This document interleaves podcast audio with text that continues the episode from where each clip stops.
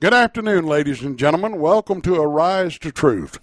My name is Wesley Simons, and I preach for the Stony Creek Church of Christ in Elizabethton, Tennessee. I'm Milton Mathers. I'm one of the instructors at the Tri City School of Preaching and Christian Development in beautiful Elizabethton, Tennessee. I'm Michael Jordan. I'm the Dean of Media for the Tri City School of Preaching and Christian Development right here in Elizabethton, Tennessee. Good to have these men with us. Good to have you with us. If you are where you can, go get your Bible, pencil, and paper, and for the next one hour, study with us. The greatest of all books, the inspired, inerrant, perfect will of God. Now, as you go to get that Bible, please, we beg you, stop by your telephone. Call a friend, a loved one, tell them that the Arise to Truth radio program is on the air. If they are local, we're located 690 on your AM dial. But if they're out of city, out of state, out of country, tell them to get on the internet. Type in arisetotruth.com. When our web page comes up, click on the banner that says Listen Live here. You got us.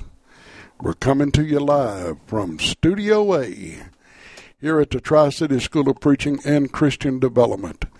Now tell your friends or loved one that they can be a part of our program by calling. We'll be looking forward in hearing from you and all who've called in days gone by.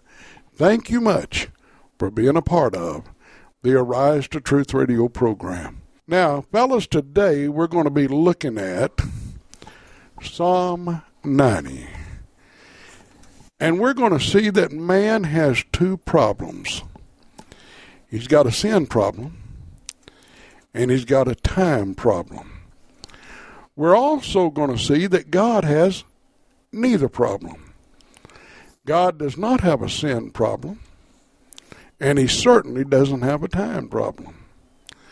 And so open your Bibles to Psalm 90 and look at verse number 1. Lord, thou hast been our dwelling place in all generations. I'm telling you, whether the people lived back then under the patriarchal law, the Mosaical law, or today under New Testament Christianity, there's one thing that better be true about you and all responsible people who've ever lived or who is living or who shall live.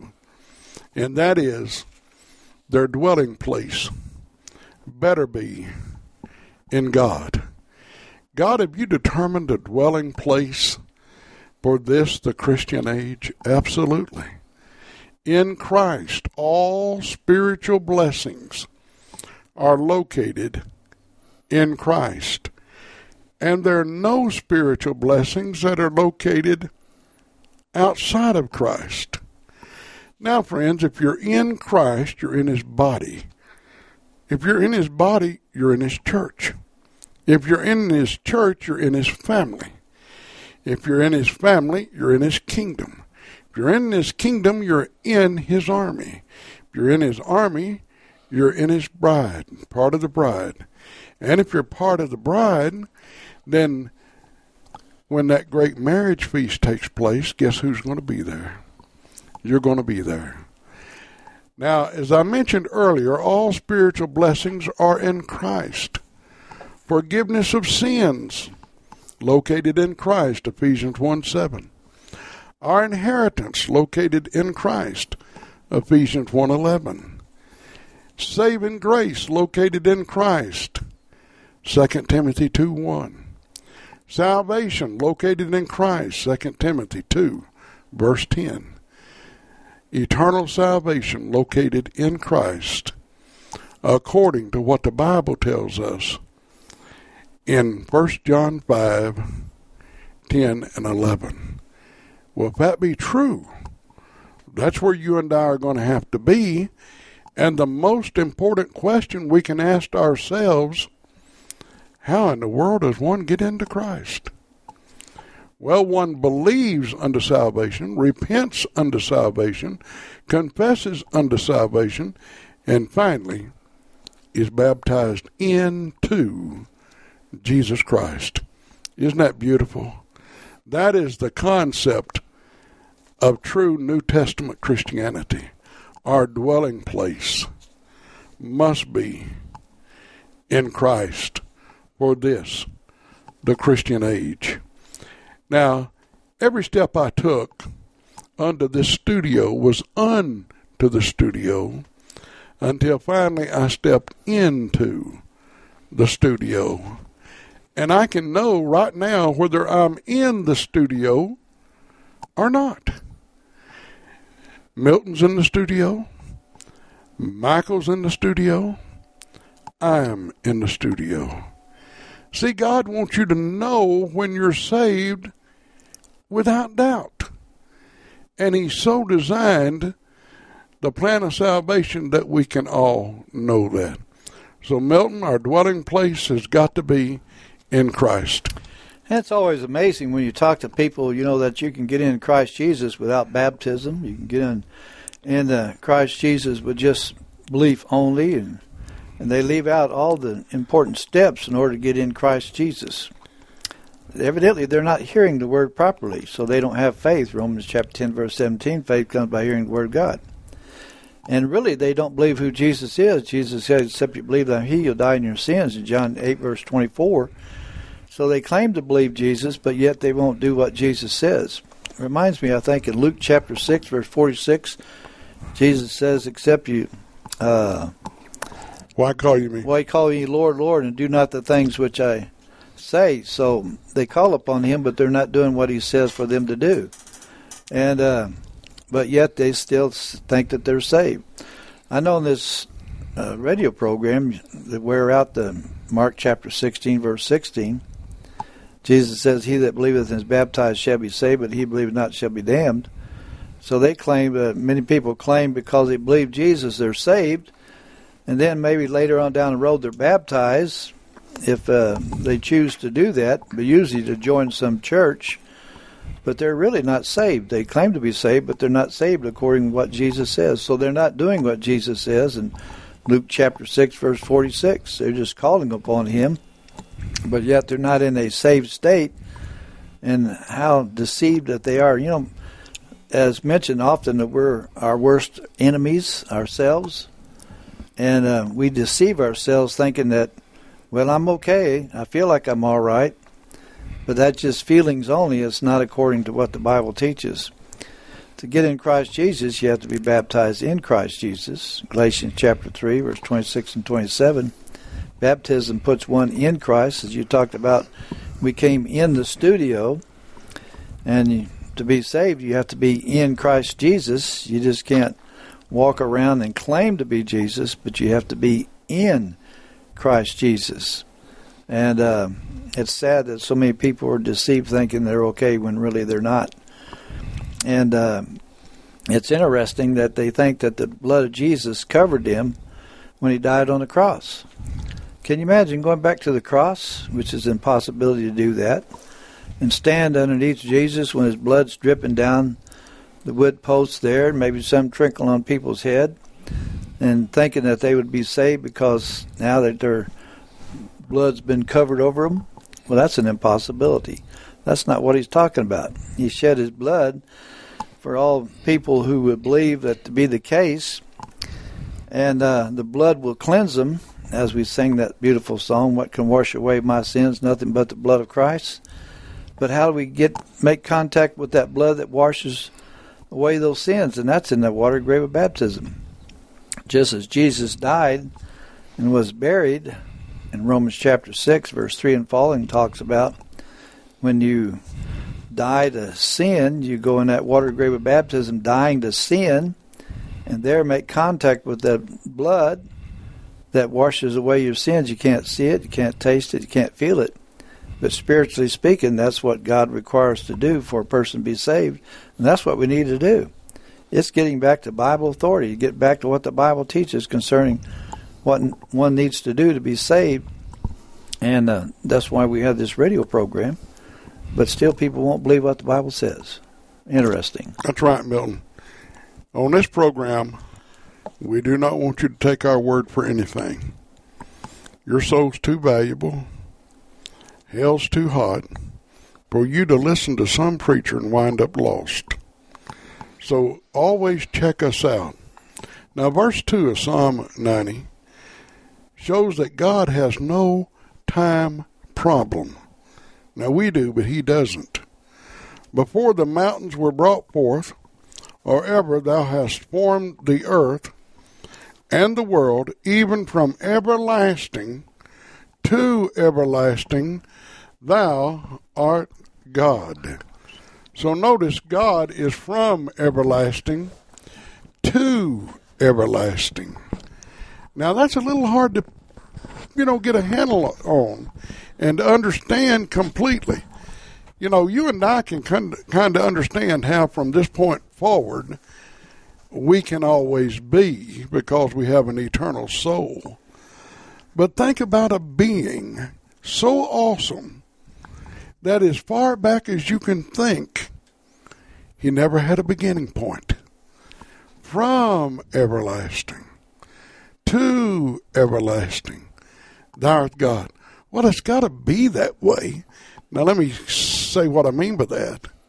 Either matter is eternal or intelligence is eternal.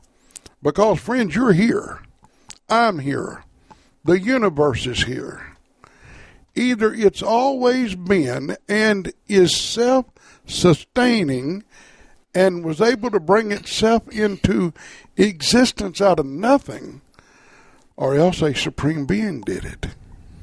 Well, a supreme de- a being did it, and that supreme being being God Almighty. Now, when you look at verse 3, thou turnest man to destruction now think about that. God gave you free moral agency.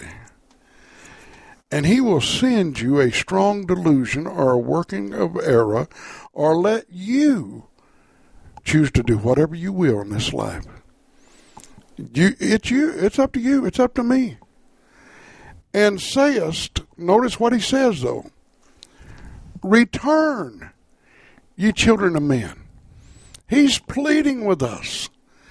Jesus pleads, Come unto me, all ye that labor and are heavy laden, and I will give you rest. Matthew eleven twenty eight. The Godhead is desirous of your salvation and mine, so much so that God so loved the world that he gave his only begotten Son, that whosoever believeth in him should not perish, but have an everlasting life. Now, again, I want to make a time point, then I'll turn it over to these men to make a comment as they see fit on any of these verses. For a thousand years in thy sight are but as yesterday, when it is past, and as a watch in the night. Time is nothing to God. A thousand years is like snapping your finger to God Almighty. It's nothing. A million years is like a second to God Almighty because He's not limited by time, but you're limited by time. From the second you were born, the clock was running on you, running on me. And one day it's going to run out. It's appointed unto man once to die. So then we're going to have to deal with the sin problem and with our time problem, Milton. It's interesting too when you talk about everlasting that God's God has always been, is always will be. Everlasting from the Greek word aionios means never to come to an end, never to cease. In other words, God has always been there. But when he relate to, to us personally, when we was born, we were born to live forever. That's right. Everlasting. In the judgment scene in Matthew chapter 25, the Lord gives uh, the descriptions of what we are required to do when He comes the very last time, not here upon the earth, but for judgment to begin.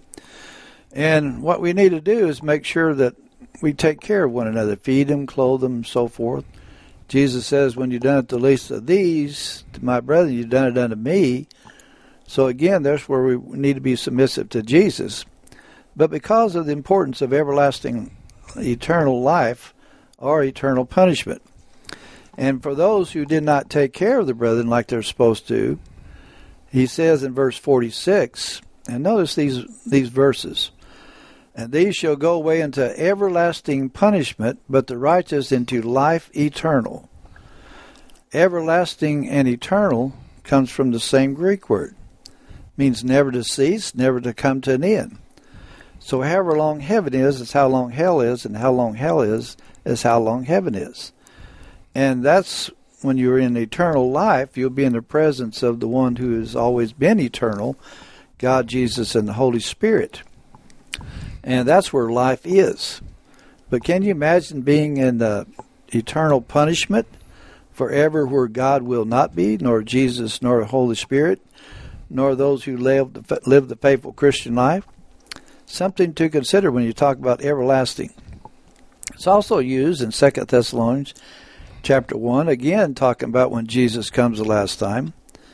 Beginning in verse 7, it says, To you who trouble rest with us when the Lord Jesus shall be revealed from heaven with his mighty angels in flaming fire, taking vengeance on them that know not God and that obey not the gospel of our Lord Jesus Christ, who shall be punished with, here's that word, everlasting destruction, from the presence of the Lord and from the glory of his power. Be in a place where it's told where it's dark, where it's burning, where you can't, uh, you're not annihilated nor you cease to exist. It will be ongoing. You will never die. You will always be there, realizing that you did not obey the gospel of Christ, or if you did obey the gospel of Christ, you did not live the faithful Christian life. And uh, especially New Testament Christians, and how sad that will be in a place of, of torment and deep regret and sorrow because they did not live faithful Christian life. And all them denominational preachers out there will be in that place regretting what they preached to the to the people of their congregations where they preach, and uh, they'll be there as well if they don't repent and obey the gospel of Christ before it's you know before uh, everlasting punishment comes upon them. And all the people who listen to those preachers, you know, we try to tell people to open up their Bibles, follow along what the Bible says. And if your preacher is not preaching what the Bible says, then then you need to get out of that denomination and belong to the Lord's church, the only one that you read about in the New Testament. And uh, this, these things are something that you really need to consider and how important it is. I don't think people value their souls and all that what God did to go through the process of time, according to us in a way, that give mankind a chance to obey His Son Jesus Christ. He gave up a lot, gave his son. That's giving up a lot. Jesus gave up the eternal bliss to come here upon the earth and to walk around as like a human being, being tempted in all points like as we are, yet without sin, in order to give you and me and, and everybody else a chance to obey him according to the conditions that's required to become a New Testament Christian and to belong to the right church which is Jesus' choice and God's choice, not man's choice. And so consider the everlasting part of this as as uh, Psalms chapter 90 verse 2 teaches. And when you consider everlasting or where you might be, you will turn and come back and be qualified to be called children of God. You're not obeyed the gospel of Christ, you're not a child of God in that spiritual sense. By creation, you are, but not by uh, the spiritual sense of it in the right church. So think about these things. And uh, time wise, just like uh, time doesn't mean anything to God, time here means a lot to us. But when we're in eternity, there's not going to be no time. That's right. Too late to do anything. That's right. You know, Milton, you pointed out from the time we're conceived in our mother's womb, there'll never come a time when we'll cease to exist. Yes. We're that much like God. Yes. We're made in His image.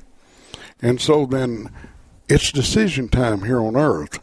And we got to make sure that we make the right decision. Now, I want you to notice that God will give man up to do ungodliness if man chooses to do that. As a matter of fact, the Bible makes it plain the majority of people are traveling the broad way. Matthew 7 13 and 14. Few there be that's going to find eternal life. But you got to make sure that one of the few is you. I got to make sure that's true of me. I tell my children and people I love if there's not but one person that goes to heaven, you make sure it's you. Now, if I do that, if there's only one person that's going to go to heaven, and I make sure it's me, and you do that, then everybody will get to go. But as Milton pointed out, people are not that interested in their soul and safeguarding their own soul. Now, notice what God's going to do to the wicked because he runs out of time and because he has not covered his sins with the blood of the Christ, beginning with verse 5, thou carest them away as with a flood. They are as a sleep. Look how fast time went by. In the morning they're like grass which groweth up. In the evening it flourisheth and groweth up. And in the, uh, I misread that. In the morning it flourisheth and groweth up, and in the evening it is cut down and withereth. Just that fast. Life is over. For we are consumed by thy anger, and by thy wrath are we troubled. Friends, the Bible teaches it's a fearful thing to fall into the hands of the living God. You don't want to do that. I don't want to do that.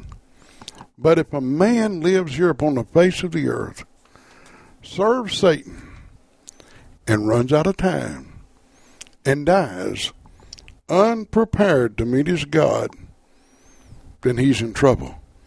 Wesley, does God really know what I'm doing and what my sins are?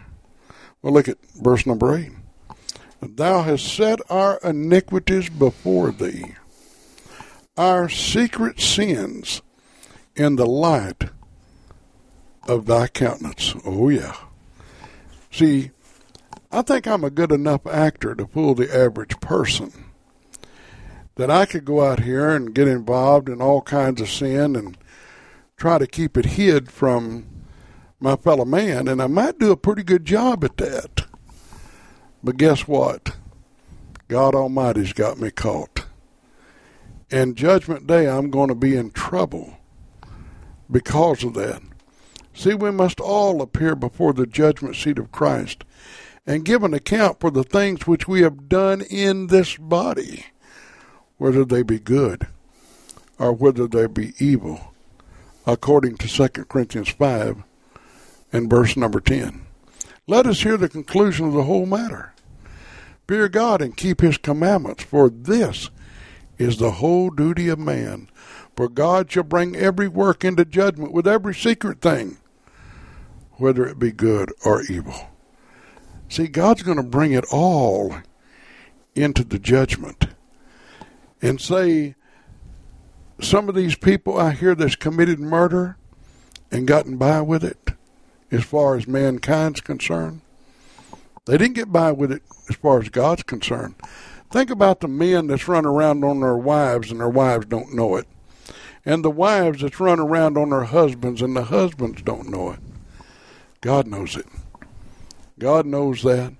Think about people claiming to be members of the Lord's church and doing right, but yet, as soon as they get home, they start hitting the bottle and get drunk or they take God's name in vain, or whatever the case might be, and that's the way they live.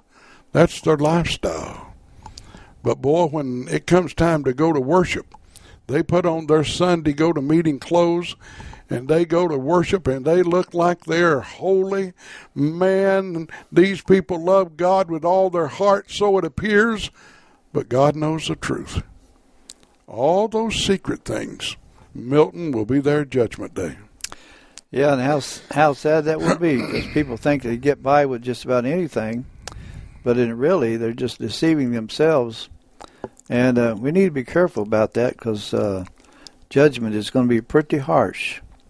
And it's not easy to live a Christian life. You got to deal with denominational error. You got to deal deal with all the murders and all the evilness out there in the world. You got to deal with, you know, the old TV program that people sit and watch, you know, for hours, but they don't read and study their Bible. And uh, there's a lot of things to uh, get us to off the track of where we need to be. Like Wesley said in Matthew chapter 7, 13, and 14, there's two gates and there's two ways.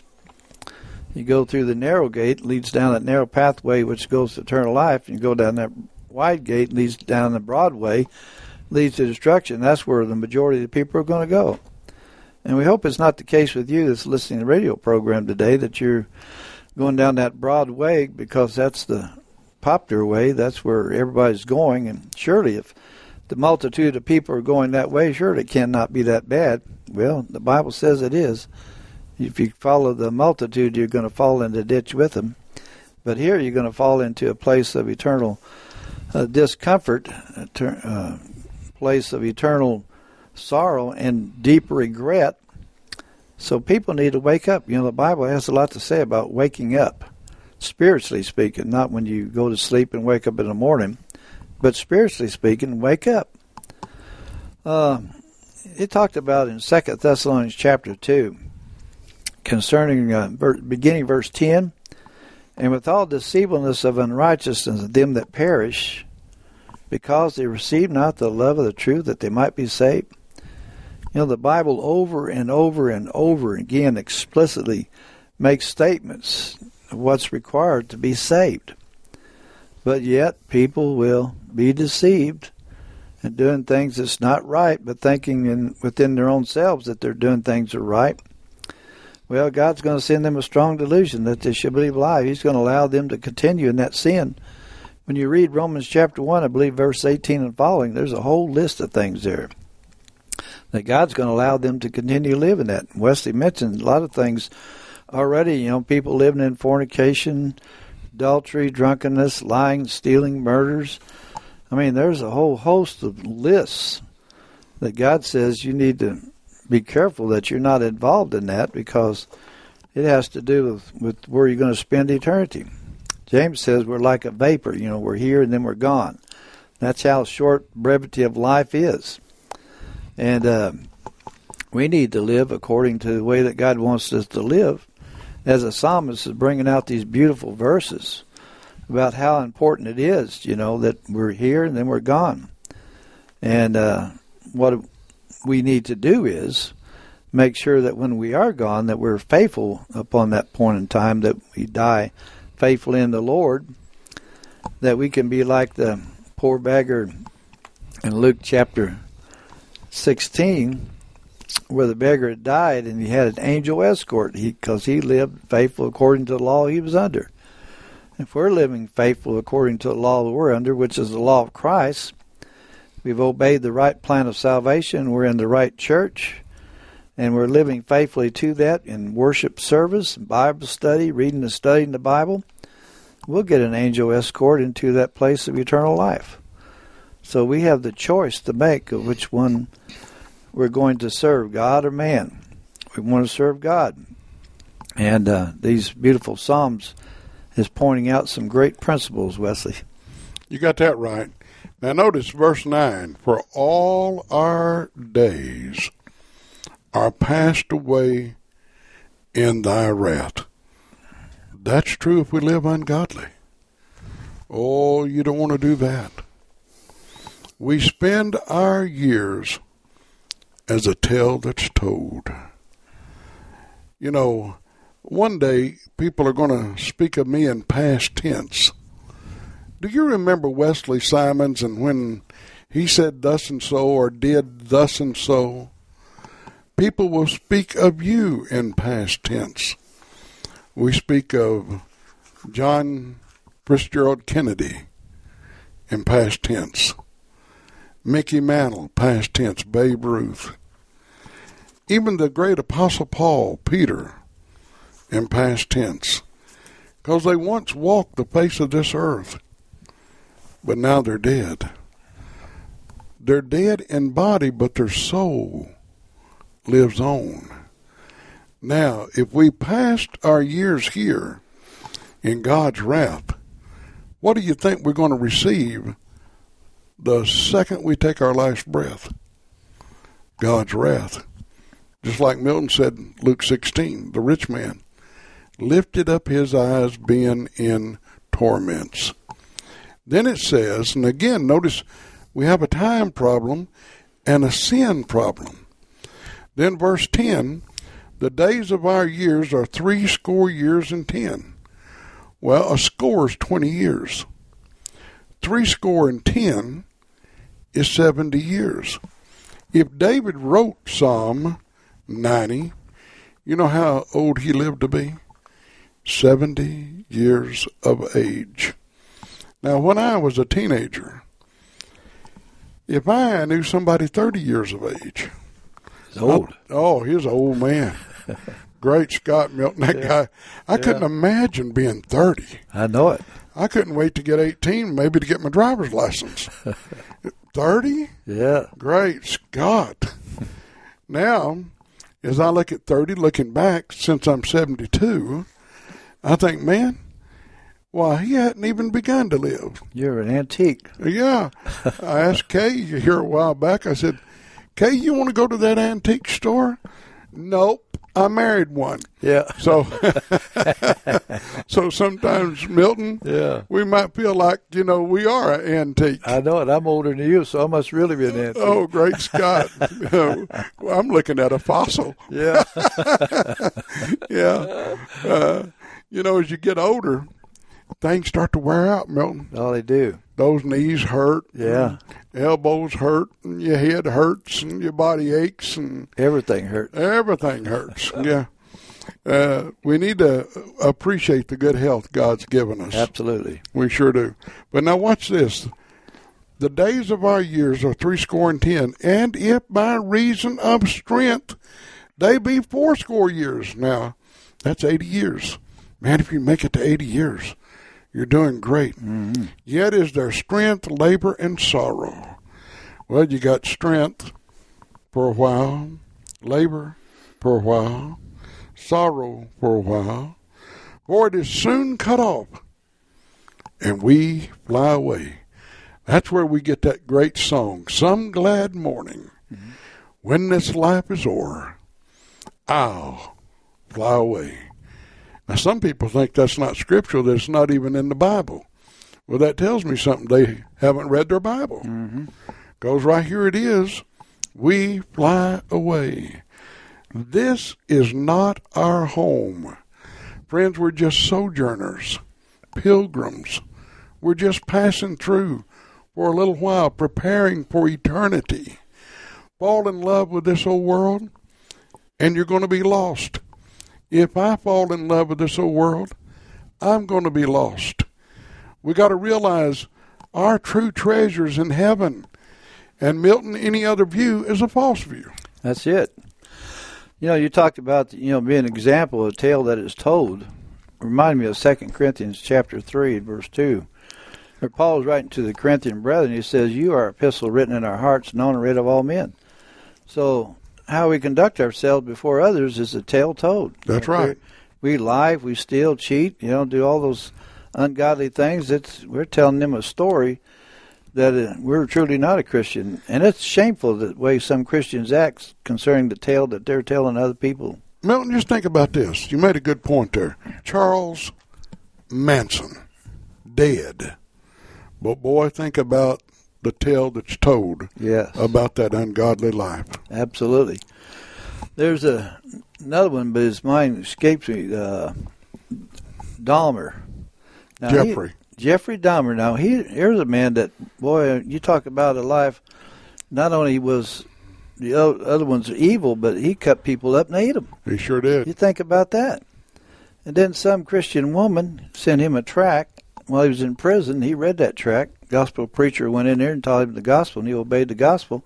He changed his life. That's he had a different story to tell. But somebody had to tell him the true story. That's right. You know, Jesus Christ. and uh, for him to change his life, and he did. He died in prison, but we, far as we know, that he died a faithful Christian. That's you know? right. So we need to make sure that you're out there, the listening audience as well. What kind of life is is being told concerning you? You know, if you if you haven't obeyed the gospel of Christ, we, we encourage you to do so. If we can help you in that area, please let us know. We'll come and study with you and pray with you, and and uh, hopefully that you change your mind about some things that you can be a tale told to family members. I can remember my lifestyle as well as everybody here prior to obeying the gospel. I mean, I was an ungodly person, you know. Uh, the language that came out of my mouth was wasn't very good, and some of the things that I did was, you know, very shameful as I look back up on it.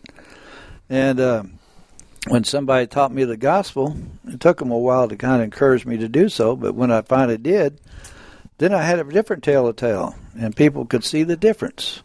I no longer said those bad words, no longer drank those beers like I used to, no longer did a lot of things that was ungodly.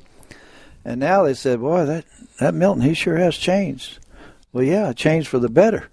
That's right. what we need to do, change for the better.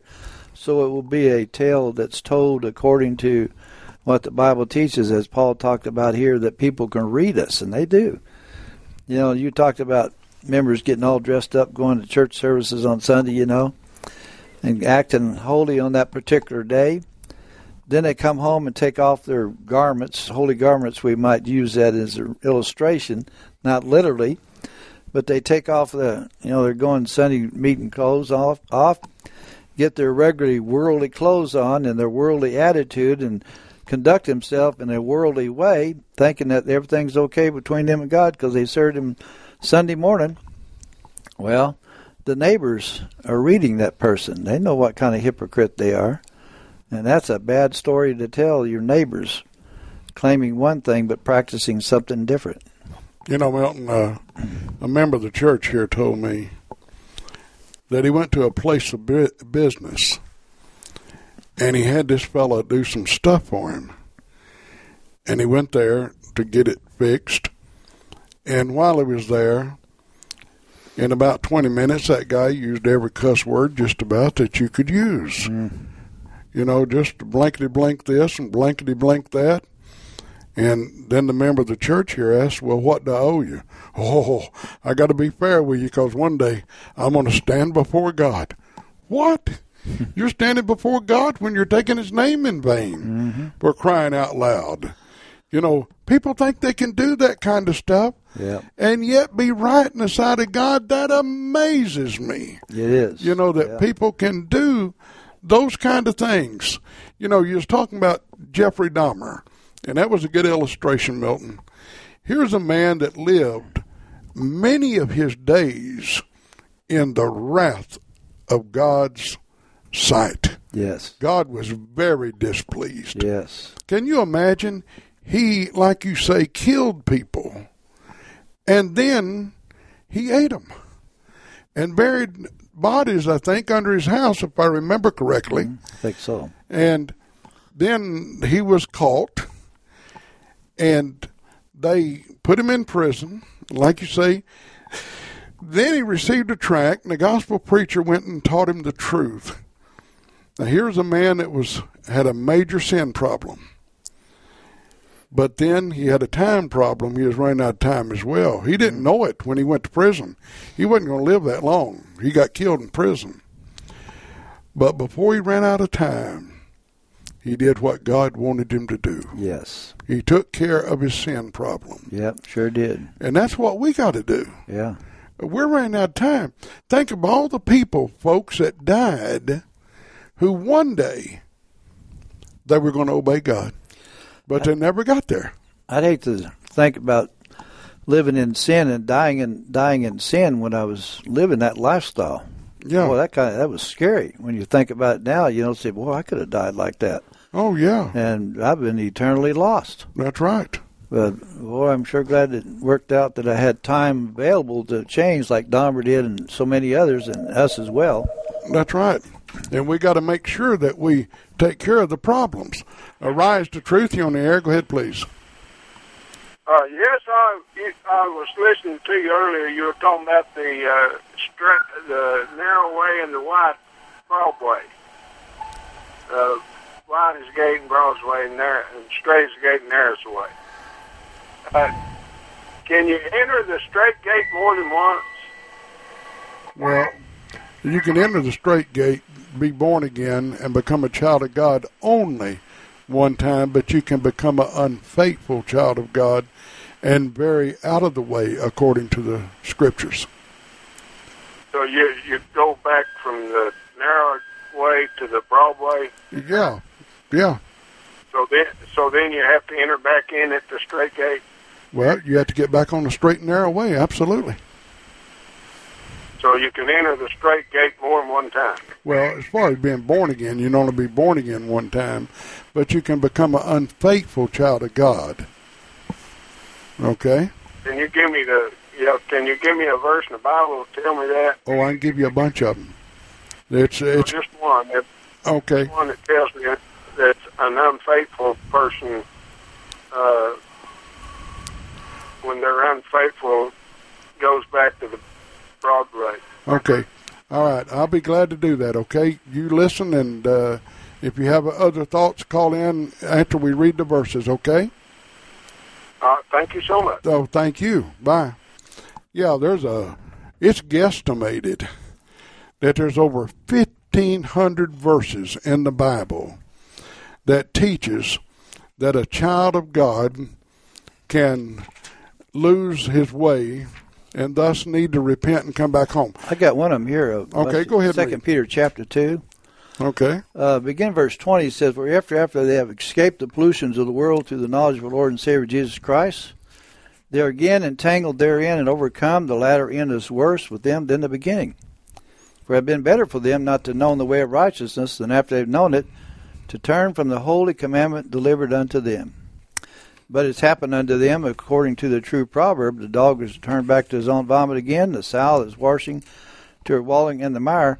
Here are those who obeyed the gospel of Christ, lived a faithful Christian life, and then they turned back again. It's going to be worse for them. We've been talking about everlasting punishment. Can you imagine, you know, living the faithful Christian life, doing everything right, and then turn away from that which you obeyed, and now going back to living your old lifestyle again? Oh, that'd be the worst there is. That, that's right, Milton. I want to emphasize some of the language of what you read. Now, this is Second Peter 2. I'm going to read verse 20 again. For if after they've escaped the pollutions of the world, that's not air pollution, that's not water pollution, that's sin. Mm-hmm. Through the knowledge of the Lord and Savior Jesus Christ, Jesus said that's the way you do it. And you shall know the truth, the truth shall make you free they are again entangled therein. Notice they are again entangled therein. They went back and overcome. The latter end is worse with them than the beginning. Now, notice they were saved from their sins and the pollution of the world, and they were on their way to glory, the straight and narrow way then they're entangled again in the things of the world and overcome. Well, the latter end is worse than what they were at the beginning. Isn't that amazing? Now, let me read up here, uh, verse 14 of chapter 2. Having eyes full of adultery. Well, that's an ungodly person. That cannot cease from sin. That's an ungodly person beguiling unstable souls. That's an ungodly person. A heart they have exercised with covetous practices. Well, that's an ungodly person. Curse children. Oh, here's somebody's children that's cursed. Now, whose children are they? Which have forsaken the right way. They were on the right way and they forsook it and are gone astray. And notice they weren't astray, but they have gone astray, following the way of Balaam, which was a prophet of God that went astray, the son of Beor, who love the wages of unrighteousness. Now, let's go to James 5. Oh, you're talking about scriptures. We're loaded with scriptures on people that got off the straight and narrow way. James 5, 19 and 20. Brethren. Notice we're talking to brethren. If any of you, you who brethren, do err from the truth. Notice they got the truth, but err from it. And one convert him. Notice a brother who errs from the truth is a brother that needs to be converted. Let him know. Notice what he can know. That he which converteth the sinner, notice a child of God that has erred from the right way is called a sinner. Let him know that he which converteth the sinner from the error of his way shall save a soul from death and shall hide a multitude of sins. Now, when it says shall save a soul from death, that's not talking about physical death. That's spiritual death. Because he's going to die whether he repents or not. Because the Bible says it's appointed unto men once to die, and after this the judgment. But notice what happens then. He hides a multitude of sins. Now, what about Judas Iscariot? In John 17, in verse number 20, truly the Lord's Prayer.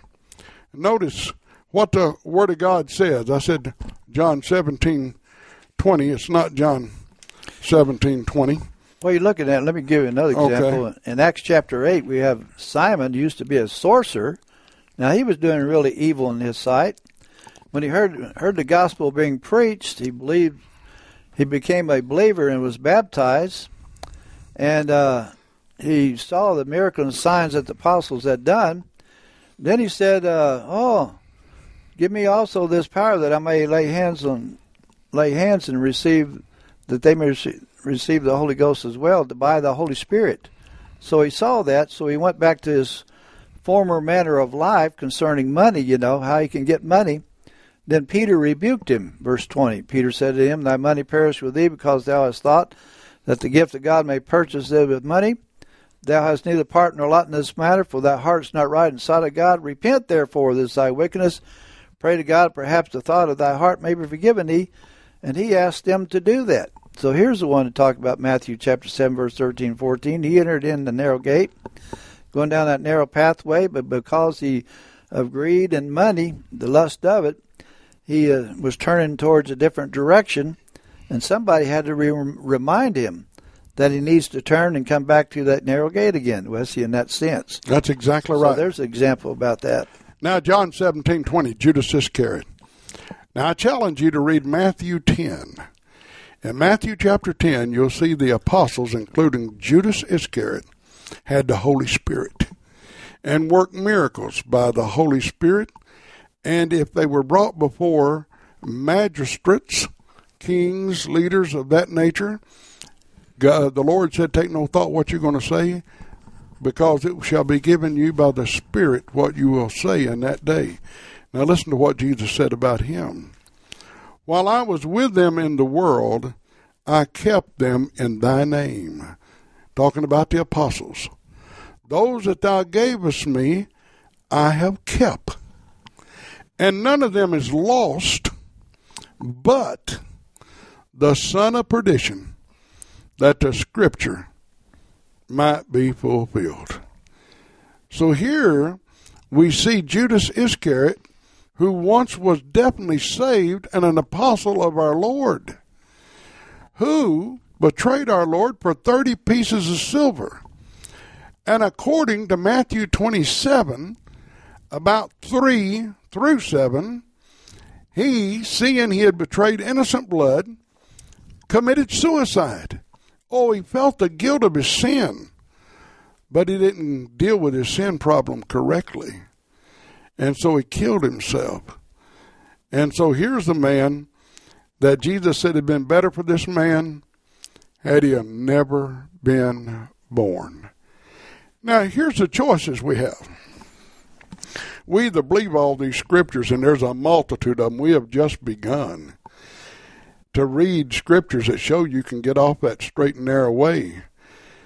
Or you got to hold the view that Sam Morris, the Baptist preacher, held and promoted in a tract when he said all the sins that a man may commit after being a child of God, from murder to adult- adultery, will not endanger your soul one bit. So then, if you can't get off the straight and narrow way, you can be a practicing homosexual. And by the way, we've had people call in here in years gone by saying after you're born again, you can be a practicing homosexual and heaven is yours. Why, you can be an adulterer or adulteress. You can run around on your wife all you want to, and you're still going to be there when the roll is called. Friends, we got to know that we know the Lord. How do we know we know the Lord? Hereby do we know that we know him if we keep his commandments. Now watch it. He that saith, I know him, and keepeth not his commandments is a liar, and the truth is not in him. Now that's either true or false. First John two, three and four. Well, I guarantee you it is true. What about the five foolish virgins that were in the kingdom? In Matthew 25. What about the man with one talent that was in the kingdom? We're talking about the kingdom of God, but wound up lost because he did not develop his talent. What about the people in Matthew 25 that saw people naked and hungry and in prison and sick and wouldn't administer to their needs? They were in the kingdom, the kingdom of the Christ, and wound up lost. Oh man, there's so many scriptures. It'd be impossible to read all those scriptures over the air. Yeah, Galatians chapter 6, verse 1 is goes hand in hand with what you read in James chapter 5, verse 19 and 20. Brethren, if a man be overtaken in a fault, you which are spiritual, restore such a one in a spirit of meekness, considering thyself, lest thou also be tempted. So if you're driving along there and you see one of your members of the church where you worship at, you see him doing a sinful act, and so you know about it, so you go take care of the matter. Try to bring him, restore him back, according to James chapter 5, verse 19 and 20, to save his soul. So he won't keep, continue in that sinful act that he's doing. So we have that responsibility to keep uh, keep souls from going to, in, in danger of that place of everlasting torment. Even the Holy Spirit himself warned about this in 1 Timothy chapter 4 verse 1. Now the Spirit speaketh expressly that in the latter times some shall depart from the faith. You've got to be in the faith before you can depart from it. When you depart from the faith, you get off the straight and narrow way. Yep, absolutely. Giving heed to seducing spirits and doctrines of devils. So people are listening to the wrong message. What is the problem is, like Galatians chapter 1, that Paul was amazed that they had so soon removed themselves from the doctrines of Christ, you know. And uh, that's how some people are. Oh. So yeah, you have to be in the faith before you can uh, depart from it. And so this is a serious condition that people need to need to think about. That That's right. Some angels fell. How'd they fall? According to Jude six and Second Peter two and verse number four. You can fall. What Paul mean? Take heed lest you fall. What does that mean? We can so sin as to be eternally lost even after being born again. Church discipline was instituted so that we, the church, would withdraw fellowship from members of the church that lived an ungodly life. Second Thessalonians 3, verse number 6. Well, the clock's called us. Let me sum up Psalm 90 right fast. Well, since we got a sin problem and a time problem, you know what the Bible says? Number your days, seek the mercy of God. Boy, that's what we got to do, folks. Number our days. Apply our hearts unto wisdom, it says. That when I take my last breath, all will be well with my soul. Then you got these ungodly preachers teaching once saved, always saved. My, my, my. Friends, we're trying to sell you on loving God, putting God first, living for God. Now, who do you think's working for God? When a preacher says you can live any ungodly way you want to and go to heaven, and we say no, you got to love God and put Him first. Well, why don't you hear, believe, repent, confess, be baptized for the remission of your sins, allow the Lord to add you to His church, and then love Him with all your heart, put Him first, and live for Him. Hey, thank you much for being with us, and may God richly bless you as you continue to study the greatest of all books, the inspired, inerrant, perfect will of God.